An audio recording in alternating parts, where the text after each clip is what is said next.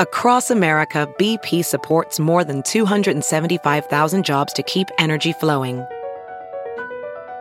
Jobs like updating turbines at one of our Indiana wind farms and producing more oil and gas with fewer operational emissions in the Gulf of Mexico. It's and, not or. See what doing both means for energy nationwide at bp.com slash investing in America. Taking the Field, Bringing Sports to Every Village. Written by Chu Siyi, published in the World of Chinese. Read for you by Sylvia Franke. The village auditorium in Hongxi, Zhejiang province, was packed for the fourth night in a row. While the athletes' sneakers screeched against the waxed wooden floor, the audience, many of them elderly farmers, tracked the movement of the ball with knitted brows and mouths agape. At intermission, a group of middle aged women in fluffy green dresses marched onto the court, dazzling the audience as they swirled in circles with purple fans raised in their hands. This was Hongxi's own grassroots cheerleading team, the Hot Mama Babies. On that night of November 23, 2018, Hongxi beat Shanghai's Fumin village with a score of 74 to 73, winning the 11th China Basketball Village Championship by a hair. Every time we play, our villagers always shout in unison, Go, Hongxi Village! Go, Hongxi Village! Chen Liqin, the village's party secretary, reminisces fondly as she talks to the world of Chinese over the phone. Organized by the Ministry of Agriculture and Rural Affairs, the China Basketball Village Championship is a series of competitions between village basketball teams from all over the country. It was the fifth time Hongxi had hosted the match. Activities like this put the hearts of the whole village in the same place, declares Chen. In China's urban areas, the sports industry is booming. According to a study of 18 cities by consulting firm Deloitte between 2019 and 2020, the annual revenue from the gym industry in these cities is now close to the total annual gym revenue of the UK, exceeding 30 billion yuan. Vancouver based athleisure brand Lululemon doubled its revenue in China during the third quarter of 2020. In villages like Hongxi, however, sports development isn't measured by gym memberships and consumer spending on yoga pants. Since the early years of the PRC, China has deployed sports as an instrument to solve social problems beyond mental and physical health. And even now, fitness is deeply intertwined with pressing national issues like poverty alleviation, rural depopulation, and economic development. Besides Hongxi, the remote village of Yugouliang in northwestern Hebei province, about 100 kilometers from China's Winter Olympic facilities in Chongli, has recently gone viral due to a group of elderly women who can strike yoga poses with apparent ease. In videos on short video platform Kuaishou, Yugouliang's yoga grannies, wearing their signature blue head wraps, practice full lotus sits, snap into headstands, and even bind their legs behind their heads in fields, the snow, and on concrete sidewalks. Behind them, there's often a white wall scrawled with a slogan in big red characters Poverty alleviation gathers the wisdom and hearts of the people. Yoga practice brings out the spirit of Yugou. For Yugouliang, yoga does not only bring out spirit, but also fame. The village has now been heavily covered by domestic and international media outlets, featured in a film, and anointed China's first yoga village by the General Administration of Sports, GAS. The village shares the struggles of many rural locations in China, remote, with scarce precipitation and land productivity, suffering from an exodus of young labor and left with roughly 100 residents, 80% of whom are above age 65. The forces of these challenges were evident in the ailing population when Lu Wenjin arrived in 2016 to serve as the village's party secretary. Since 2012, when the Chinese government made it a priority to eradicate poverty nationwide, Beijing has sent 3 million cadres to impoverished rural areas to establish and carry out targeted poverty alleviation strategies. Impressed by the way locals sit cross legged on their beds for long periods of time, Lu decided that yoga training could help the village become more prosperous. His logic was straightforward.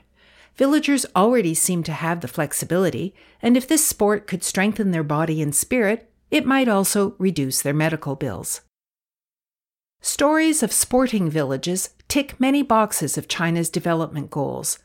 Besides eradicating poverty and caring for its aging population, 70% of rural elders suffer from chronic disease, according to the 2014 China Longitudinal Aging Social Survey, a nationwide survey led by Renmin University, and increasing positive coverage about China in the media. Fitness and sports have also become part of the national agenda. The State Council's Healthy China Initiative 2030 first announced in 2016, set a goal of getting 40% of the population exercising regularly by 2030, defined as at least 30 minutes of mid to high intensity workouts more than three times a week. It also called for sports facilities in all villages nationwide, which include at least one standard concrete basketball court and two table tennis stations, stated Lang Wei, then head of the Sport for All department at GAS, at a press conference in 2019. This is not the first time that sports in rural regions made their way into China's centralized planning.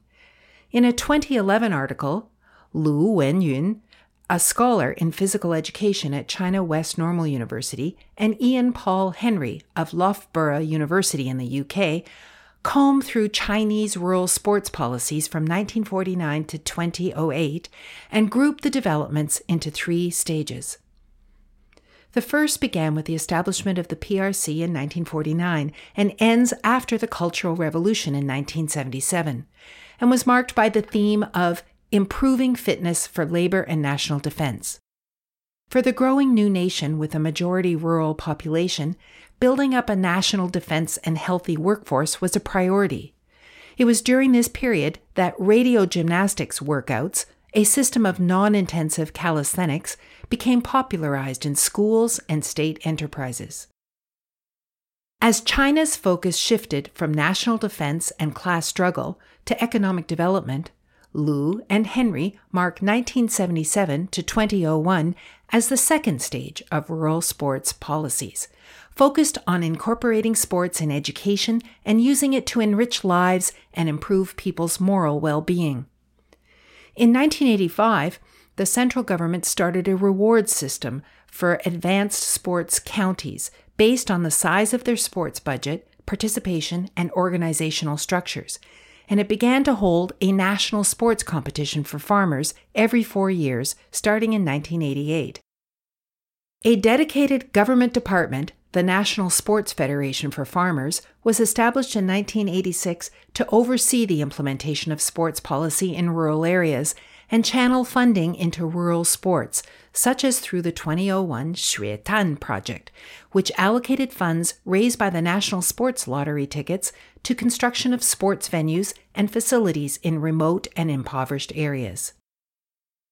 The third period, from 2001 to the Beijing Olympics in 2008, is considered a period of equity and inclusion by Lu and Henry, which saw increased government investment to strengthen sports organization and facilities, especially in poverty stricken areas, as a way of bridging the urban rural gap. Throughout these shifts, sports have been viewed as an instrument that plays various roles beyond just improving physical and mental health. At the grassroots, the role of sports in rural development also varies. Yugouliang, for example, looks to expand poverty alleviation beyond merely skimming medical costs. Capitalizing on its yoga fame, the village has been testing the waters of developing into a tourist destination or harvesting its newfound social media influencer status to sell locally grown quinoa or selenium enriched potatoes. In some villages, sports are a social adhesive. Hongxi village had been going through some rough patches in the early 2000s when grudges brewed between residents and the village administration over the government's handling of land requisitions. According to Chen, It was only during the occasional basketball games against other villages, a local tradition that has waxed and waned since the 1940s, that residents manifested some unity in cheering for Hongxi. Chen, therefore, saw reviving the village basketball team as a way to occupy the time of villagers who might otherwise be petitioning the local government or fighting amongst themselves for land rights, as well as to foster closeness between residents and local officials by getting them to play together. For middle aged women who didn't play basketball, Chen got them together to form the cheerleading team. It was a bit embarrassing at first, Chen admits, then in her 40s and describing herself as not having a single artistic gene, she signed herself up for the team, going door to door to convince other women to join. The Hot Mama Babies now has 26 members with an average age of 43, who are frequently invited to sports matches and talent shows around the country, and even attended the Ronda International Folk Gala in Spain. The basketball team, a two time winner in the National China Basketball Village Championship, has also managed to attract some young blood back into the aging village. Chen Jiajie, a 1.98 meter tall 27 year old who trained with the provincial basketball team in Zhejiang since age 15 and was once on track to become a professional athlete, decided to return to Hongxi after he graduated from Zhejiang Normal University in 2017. I came back because of my love for basketball and for my hometown, Chen Jiajie tells the World of Chinese. He now serves as a key player on the village basketball team, as well as vice party secretary of the village, handling on the ground affairs from conflict resolution to pandemic control. For other youngsters, sports are a way out of a village. In the 2020 documentary Tough Out, a baseball training institute on the outskirts of Beijing gathers teenagers from impoverished backgrounds around the country and trains them to compete internationally. Xu Huijing, the film's director, writes in a comment on film rating website Douban. Baseball has given these teens a direction to work hard toward and opportunities to change their destiny. However, promoting sports in rural areas remains a major challenge as physical education is undervalued in China's exam based education system, particularly in rural areas where families place more emphasis on standardized testing.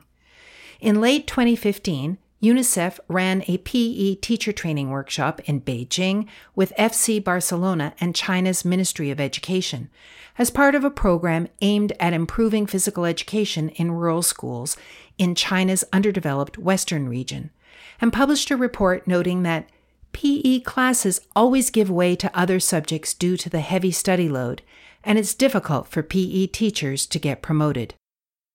The report also quotes a Yusuf Maimaitini Yatsi, a rural PE teacher from Xinjiang, pointing out the lack of PE facilities in developing regions. Children in our place, both girls and boys, love soccer. Every night we spray water on the ground so the earth hardens and children can play soccer the next day. According to Lang Wei, 570,000 villages had sports facilities as of 2019, slightly over 50,000 villages away from the GAS's goal of 100% coverage. Hongxi Village invested 1.8 million yuan into renovating its basketball court in 2013, which is still well used. Residents in other villages, however, have complained about basketball courts being turned into parking lots or trash piles. Sometimes conflicting policies are to blame. In Xilong village in Guangdong province, a basketball court was suddenly turned into a sweet potato field in 2021 as local officials scrambled to answer the call from the Ministry of Land and Resources to restore farmlands. Even when facilities are built, lack of awareness often keeps villagers from incorporating sports into their daily lives. A survey across eight provinces run by scholars of Peking University and Beijing Normal University, published in 2020, found that 22%, 764, of the sampled households did not know that their villages had public sports facilities, while 33.4%, 1,159 of them, did not know about the public sports activities organized by their villages. Some suggest sports are unnecessary. In our village, people don't really have a concept of sports, but they are not just sitting around, observes Wu Wenjie, a resident of Peitian village in Fujian province in his 20s, who has returned to the village after graduation from university to run education and cultural heritage initiatives. He shares with the world of Chinese that even though the village has not organized sports related activities, villagers get their share of physical activity by taking walks, fishing, or climbing the mountains nearby to forage for wild fruits, herbs, or bamboo shoots. Only city dwellers feel the need to find time to do sports. For us in rural areas, most of our day to day job is already exercising.